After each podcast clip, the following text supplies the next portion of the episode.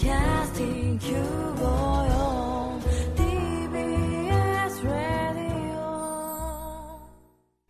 TBS ラジオ、ポッドキャスティングをお聞きの皆さん、こんにちは。安住紳一郎の日曜天国、アシスタントディレクターの広重隆です。日天のポッドキャスティング、今日は194回目です。日曜朝10時からの本放送と合わせて、ぜひお楽しみください。それでは、5月1日放送分、安住紳一郎の日曜天国、11時からのゲストコーナーをお聞きください。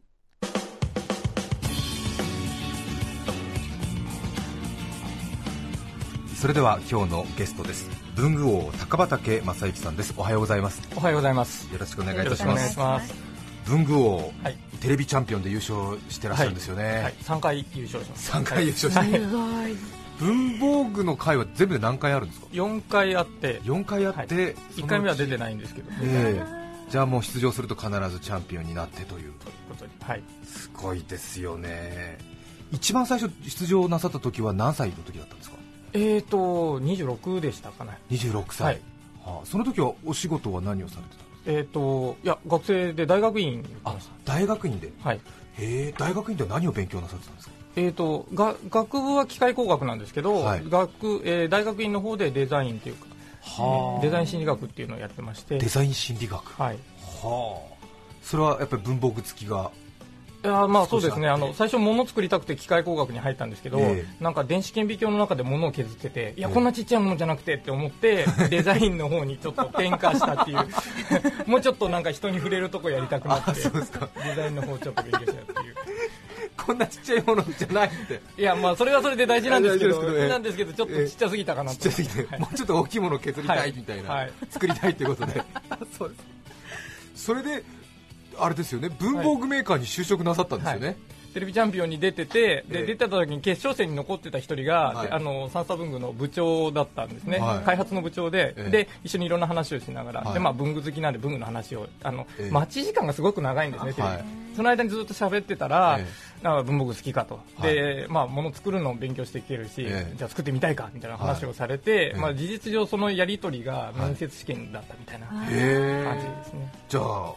高畑君サンスター文具においでよっていうことになって。なんかちょっとなんかええ。遊びに来るかって言われて、ではい。行ってからバイトしばらくして、はい。でそれで入りました、ああそうですか、はい。ねなんかすごくね爽やかなコネ入社みたいな。えいやでも鳴り物入りでの鳴り物入りですよね。ドラフトね1位みたいな。すごいのが来るぞという。ね、優勝してあの、はい。決勝戦ではその人おじさんはいに勝ったわけですけども、え入ってから負けっぱなしなんで ずっとあの上司で怒られっぱなしでした、はい。えーでもいわゆるそのテレビチャンピオンで文房具文具王に輝いた高畑君がうちのサンスター文具に来るって言った時は結構サンスターの方はちょっと盛り上がったんじゃないですか？どうなんですかね？でもなんか入ったら意外に普通じゃんって言われましたけど。あの人よあの人よっていう感じじゃなくて。いやでもそんなでもないですねいつもは。ああ、はい。そうですか。時々うん文具好きだなって言われますけど、はい。え え基本的にでも文具メーカーの人は文具好きなんですよね、まあそうですね、その中でもじゃあ。うん。そうですね。サンスター文具っていうと、はいあの象が踏んでも壊れない筆箱、はい、とかスパイメモとか、スはい。パイ手帳っていうあれね、ええ。ものとかを昔は作ってて。あれ象が踏んでも壊れないので今でもやってるんですけどあもそうなんですか、はい。なんとか、まあ、そういうアイデア系の文房具とあとはキャラクターであのあれでディズニーとか、それからプリキュアとかアンパンマンとかそういう系のキャラクターのものと、まあ、両方やってる会社です、うん。はい、文具メーカー日本多いですよね。多いですね思いつくだけでも国用があって。三菱パイロットゼブラペンテル、えーね、あの靴は黎明なあの昭和とかだからいっぱいでで出していけばいくらでいくらでも出てきますね。ええはい。結構意外にはい。ねそうだ多いなっていう印象ありますね、はい。はあ。やっぱり20社ぐらいあるんですか？いやいやもっともっと数もっとですか？数百社数百社？ある。ああのそうですか。はい。あるはずですけ製造だけやってぜるようなメ全部入れるとーカーを見るとはい。なるほどね。しのぎを削っているという感じですか、はい。高畑正幸さんのプロフィール改めてご紹介します。1974年生まれ現在36歳香川県丸亀市のご出身です。学校卒業後文具メーカーサンスター文具に就職。現在は文具の企画開発業務に携わり現在はマーケティング部に所属しています。またテレビチャンピオン全国文房具通選手権では先ほどお話しあったように3回連続で優勝文具王として文具関連のイベントに出演するほか究極の文房具カタログなどの本も執筆なさっています。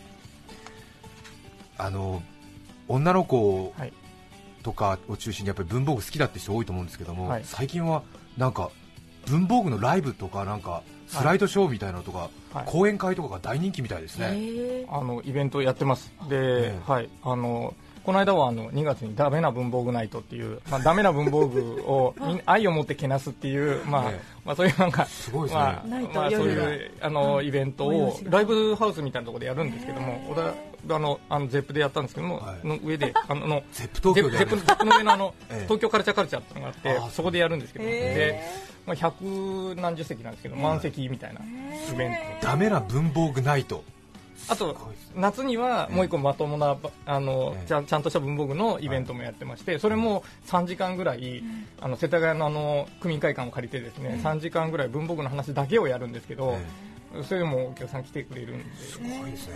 三浦淳さんみたいな世界ですよねでもねなんかね、まあサブカル系ですけどね。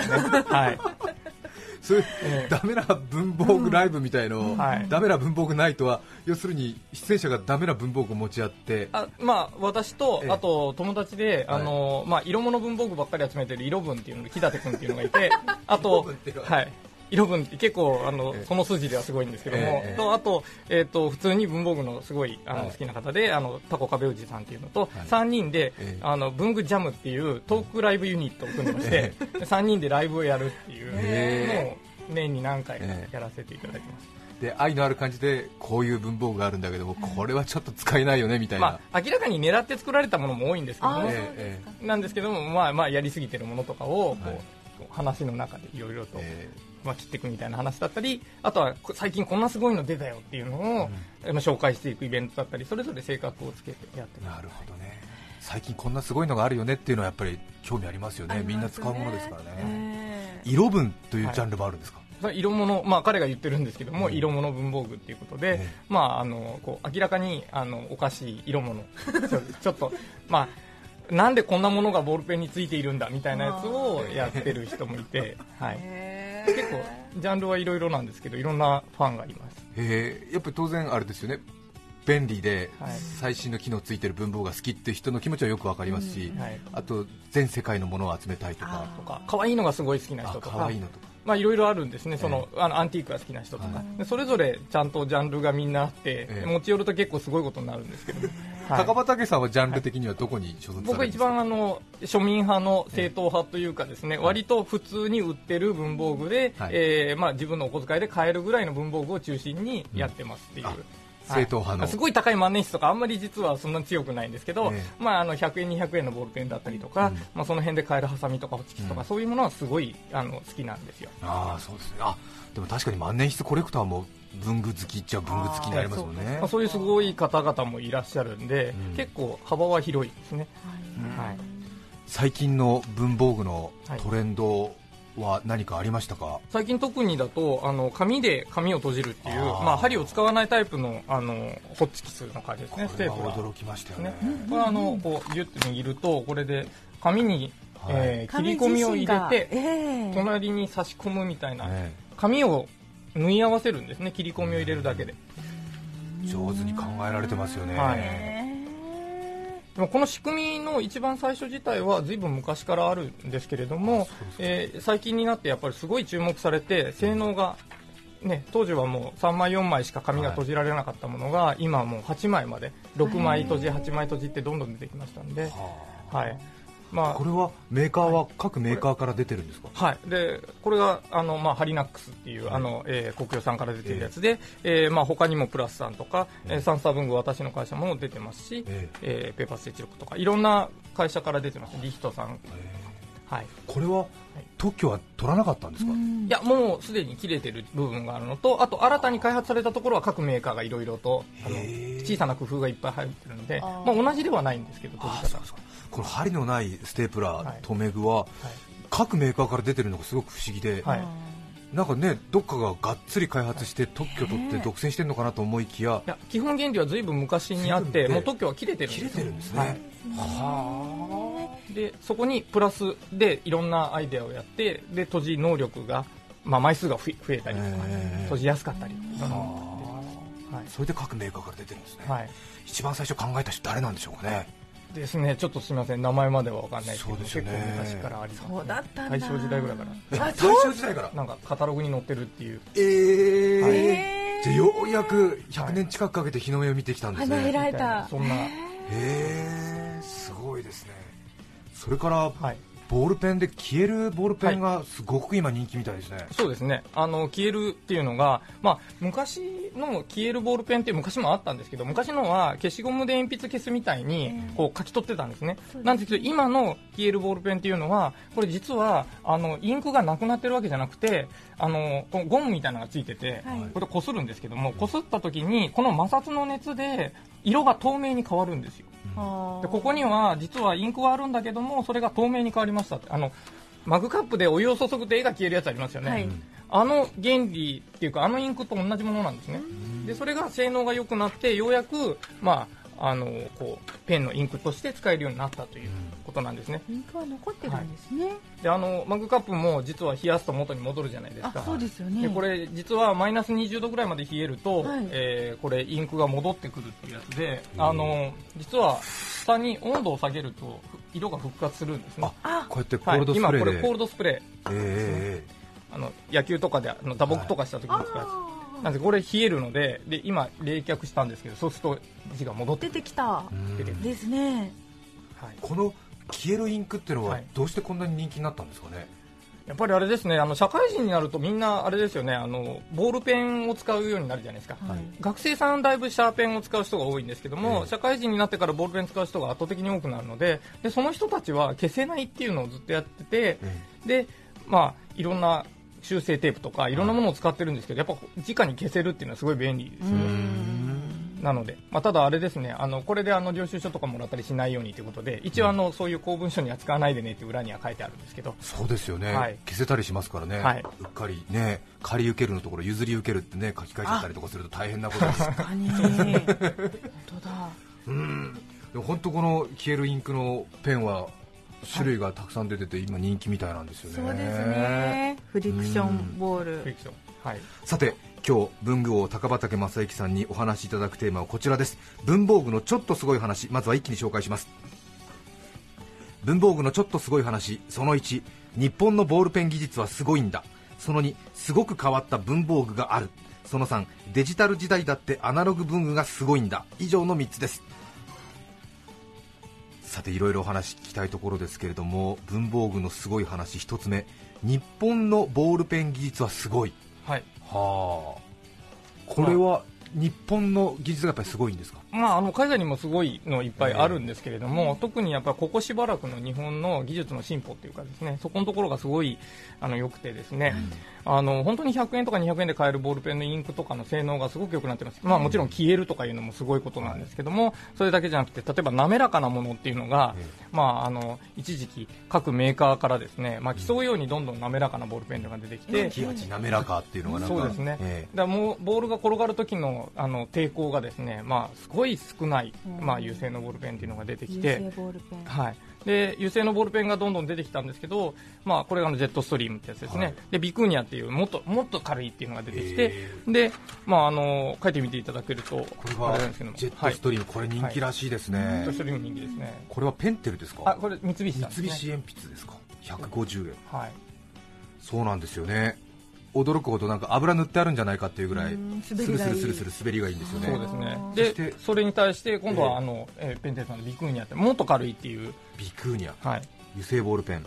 中にはあの軽すぎて、ええ。あの止まらないから困るっていう人もいるぐらい、へええーもうあの書き味が滑らかになっちゃったっていう、ね、感じですよね。確かにビクーニャはい。ペンテルそうですね。これもなかなか進みますね。そうですか。すすごいですね。はい。でわた新たに今度はスラリーっていうこれはゼブラさんなんですけども、はい。これなんかはインクがですね、まあ、エマルジョンって言ってですねあのマヨネーズとかって水と油が混ざっ本当は混ざらないはずの水と油が混ざってる状態みたいな、これ油性なんですけど、はい。水性のインクが混ざってるんですね、で水と油が混ざった、ええ。まあ、エマルジョンインクっていう新しい、まあ、インクが出てみたりとか。水性と油性と真ん中用の真ん中みたいなものが出てきたり。でこれもあのまた独特の滑らかな感じ。はあ。マガリンみたいな感じ。ゼブラのスラリ、はい、スラリ。はい。滑らか。ああ確かに。それぞれ滑らかなんですけど書き味が若干違うので、まあ、うん好みで。なるほどね、でこれでこうかん、はい。あの滑らかなんでビヤーって線引けるじゃないですか、はい例えば50センチぐらいの長さのはい。こう定規当てて、えシューってこのはい。1秒ぐらいで引きます、シューこれで、はい。あの大体1秒で50センチ。まあまあいけるかなっていうスピードなんですけども、その時にボールがどのぐらい転がったと思います？ボールが？回転数を考えるとすごいんですよ。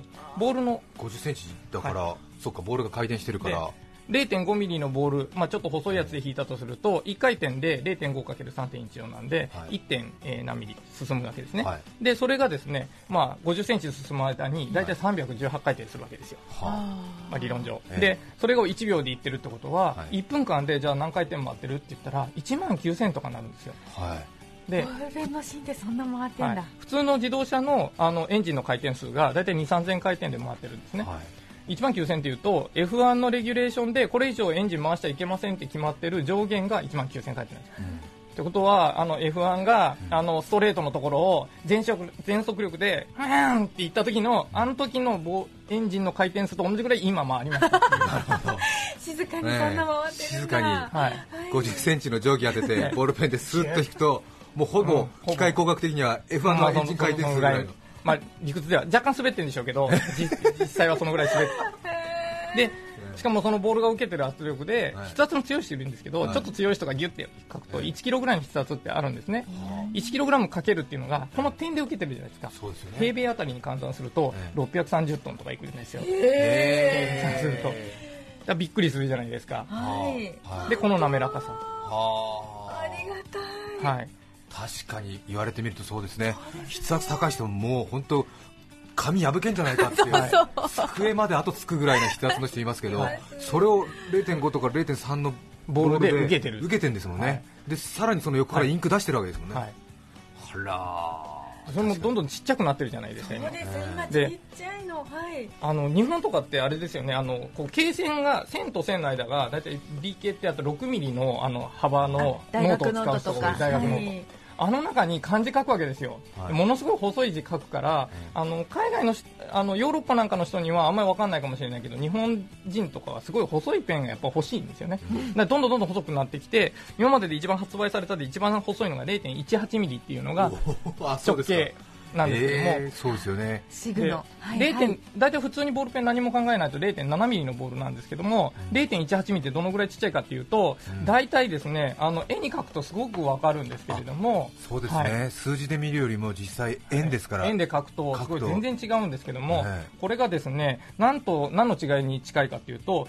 大体ですねあの地球と月ぐらいの大きさの差がある。なるほど、普通に売ってるやつのボールペンとで体積にすると60倍以上の差があるのでね本当にあの地球が転がるのと月が転がるのと同じなわけないじゃないですか。うん。なのであの実はこのボールが転がるっていうのもあのちょっと細くなっただけじゃんって思うかもしれないけど実は全く違うもので、うん。開発はすごい大変っていう、そうですね。そうだ数字で聞くのと円だから全然違いますもんね、ええ実際見た感じ。本当にはい。10分の1ぐらいのまあ、イメージとしてはそうですねイメージとしてそうはい、これが日本で現在発売されている。一番細いのがそれですね。0.18のボールペン、ユニボールですか？これ三菱鉛筆ですか、シグノビットっていうやつですはあけどシグノビット200円で、はい、ちょっと書いてみましょう、はい、非常に細いので、まあ、立てて書いている、ああ細いですね、はい。あちょっとこれはあんまり角度つけるともう書けないぐらいな。はい、うわ細い。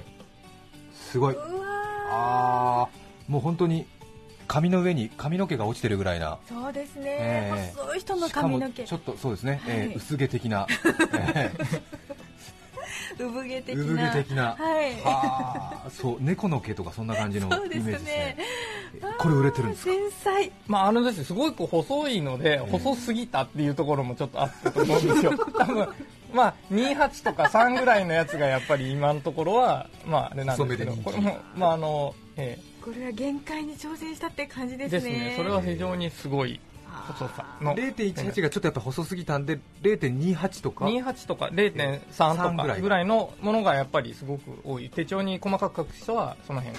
でしっかり書きたい人は0.4とか、もう本当にあのコンマ1刻みぐらいであのあるので、まあ、選びやすいですよね。こんだけ選べるっていうのもすごい。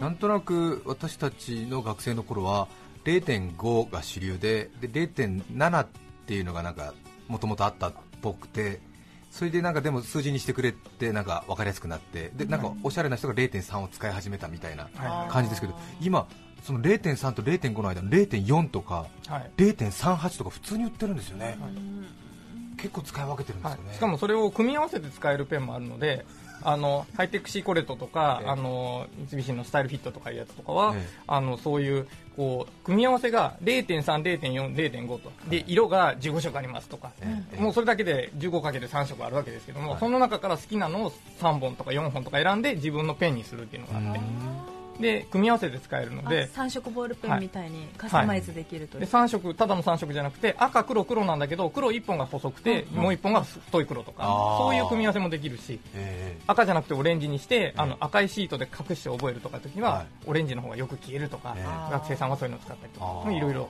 です、ー確かにね、はい、でもやっぱり日本のボールペンの技術すごいんですね。そうなんですね。えー昔よくあれですねボール詰まっちゃってガクンってのありましたよねなんかね、はい。紙引っかかっちゃってっていう、えー書き始めにすぐ色が出ないとか、まあそうですね、そういうのがだいぶ良くなってきている、え。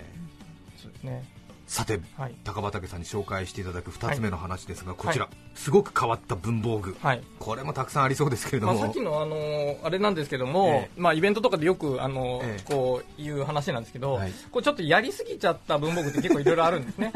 まあ例えばこれとかあのまあ、ボールペンの後ろの部分にですね、あのまあ、プロペラがついてて、はい。扇風機になってます。あのまあこう今年これから暑くなってきた時にはですね、えー会社に空調入らない会社もあるかと。思うんですそうですねそういう今年はまたそういう方はちょっと回転数の遅いタケコプターみたいな、タケコプター。すボタンごい。押してる間しか回らないのでずっと押しとかないといけないんですけど。もへえこれ売ってたんですか、売ってます売ってます、はい、今普通にあのお店で。普通に売ってる。あと、まあ、はい。こういうこれ今売ってないですけどあの、はい。水鉄砲が入ってる。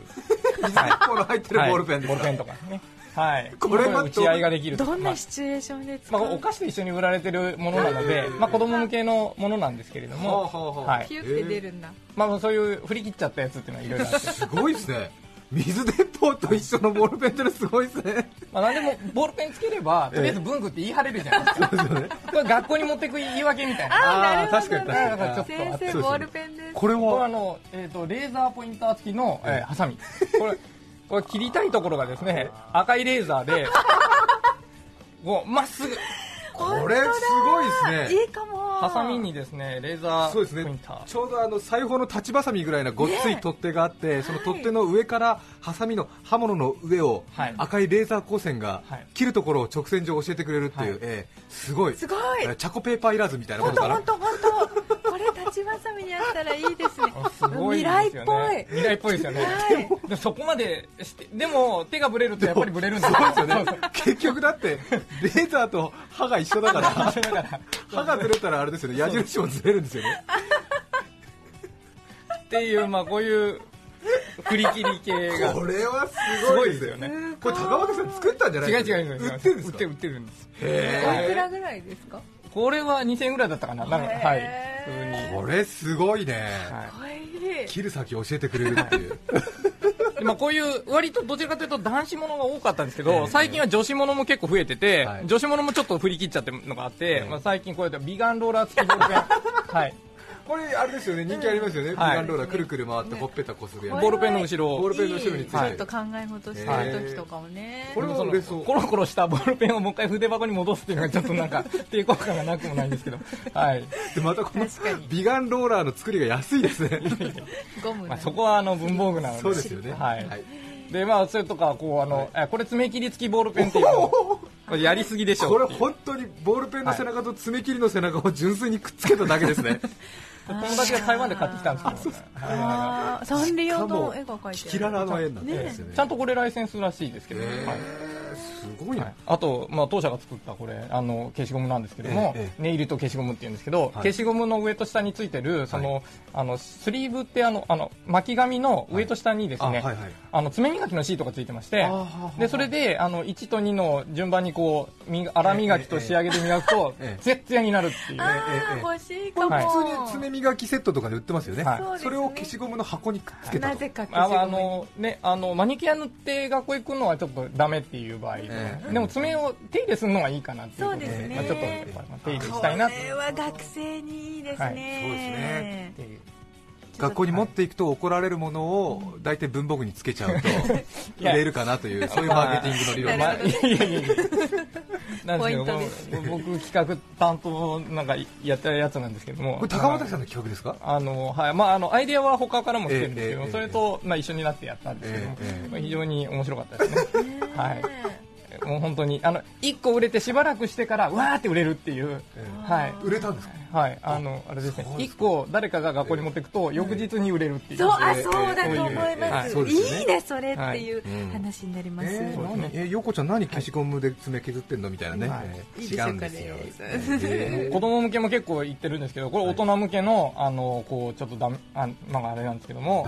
いやダメとは言わないであのこれがですね結構あのライトノベルとか、まあ、はい。こういうので、まあ、あの女子でですね、まあ、BL とか呼ばれてるこういうちょっと危ないあの、はいはい。まあ、絵が描いてある、はいこうこういう小説を電車の中で読むのはちょっと読みづらいじゃないですか外とかで。確かに。挿絵とかで分かりやすいから、でその挿絵の部分だけを隠したいということで挿絵を隠すためだけのシートっていう下敷きみたいなものを売ってるんですね、はい。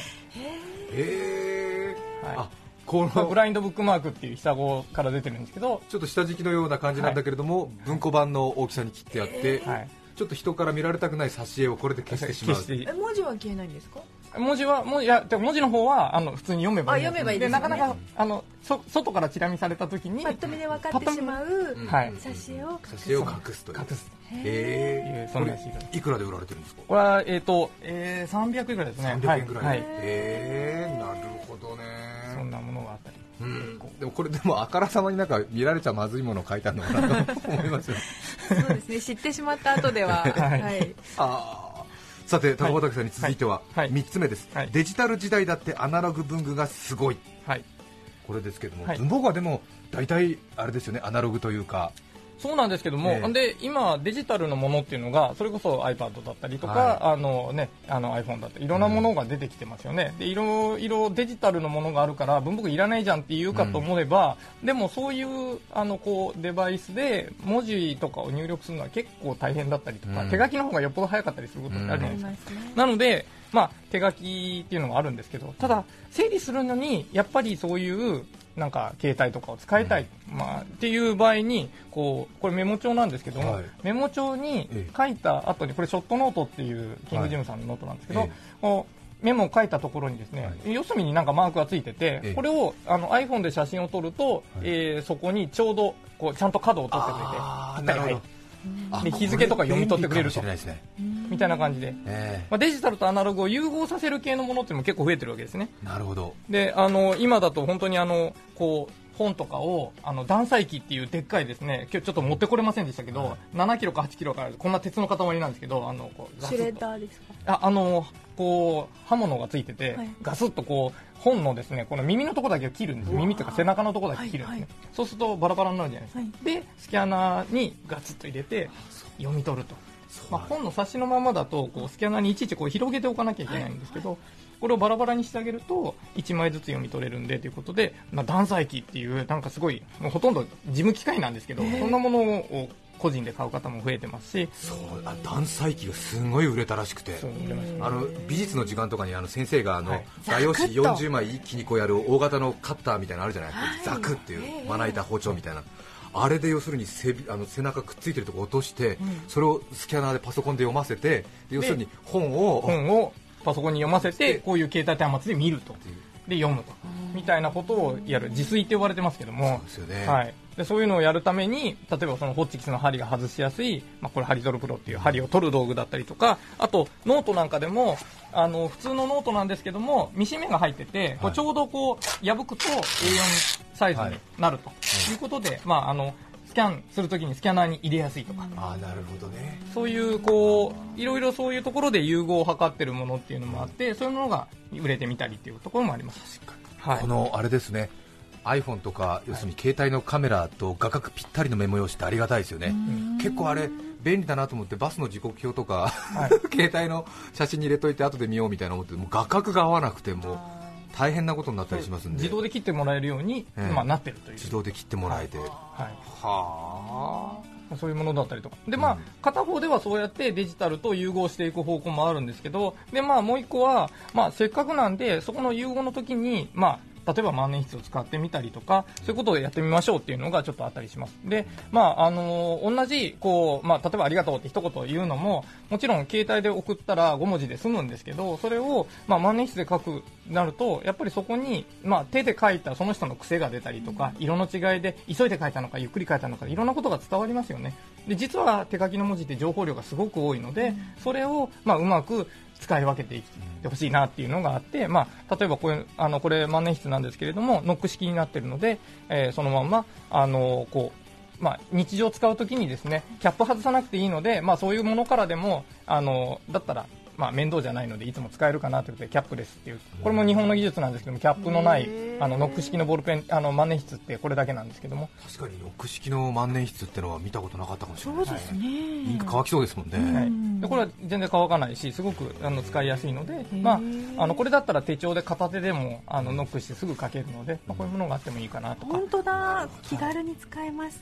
それではここで1曲お聴きいただきます。群馬県前橋市旅ガラスさんからのリクエストですありがとうございます上条恒彦さんで誰かが風の中でどうぞ5月1日放送分、安住紳一郎の日曜天国、ゲストコーナーをお聞きいただいています。著作権の問題があり、リクエスト曲を配信することができません。引き続きゲストコーナーをお楽しみください。前橋市旅ガラスさんからのリクエストを上条恒彦さん誰かが風の中でお送りしました。改めまして今日はゲストに文具王高畑正幸さんをお迎えしています。3月発売になりました。高畑さんの文房具ムック本ご紹介いたします。タイトルは「そこまでやるか文具王高畑正幸の最強アイテム完全批評」日経 BP 社から税別1429円で発売中です。はい。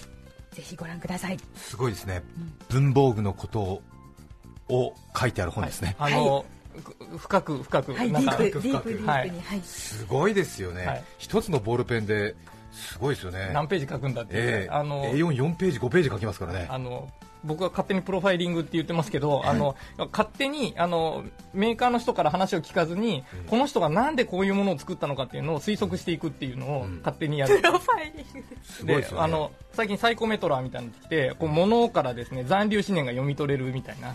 なんかこう作った人の愛情が読み取れることがあるわけですよ。はあなそうするとるほど。あの文房具屋で一人涙するっていう。すごいこれはっていそう苦労とかに思いを馳せて、はい。そうですよねこれ何よりすごいのは開発者の思いじゃないんですよね、え勝手に開発者の思いをあの僕があの代弁するっていう。そうですよね。あの推測して代弁するっていう、まあ、外れてたらごめんなさいなんですけど。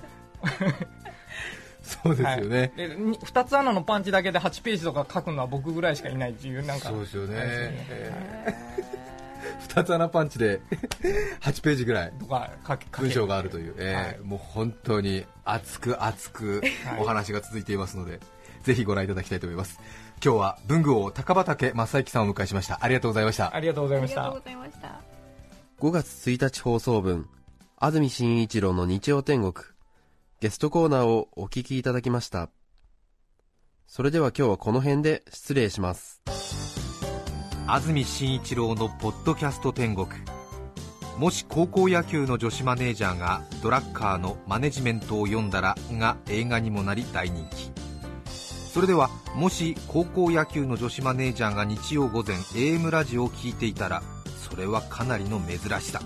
TBS ラジオ954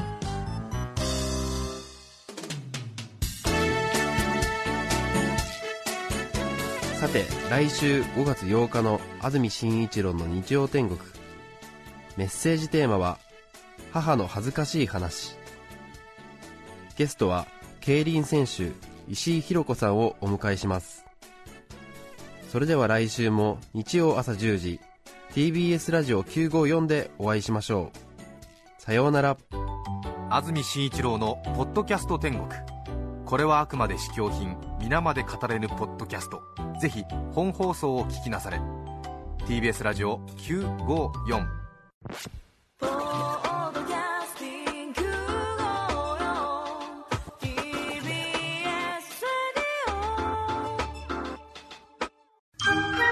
ボンジュール三輪明宏です。ポッドキャスト番組、三輪明宏のバラ色の人生。配信は毎週日曜日と水曜日です。忘れないでね。忘れないでね。でんでん。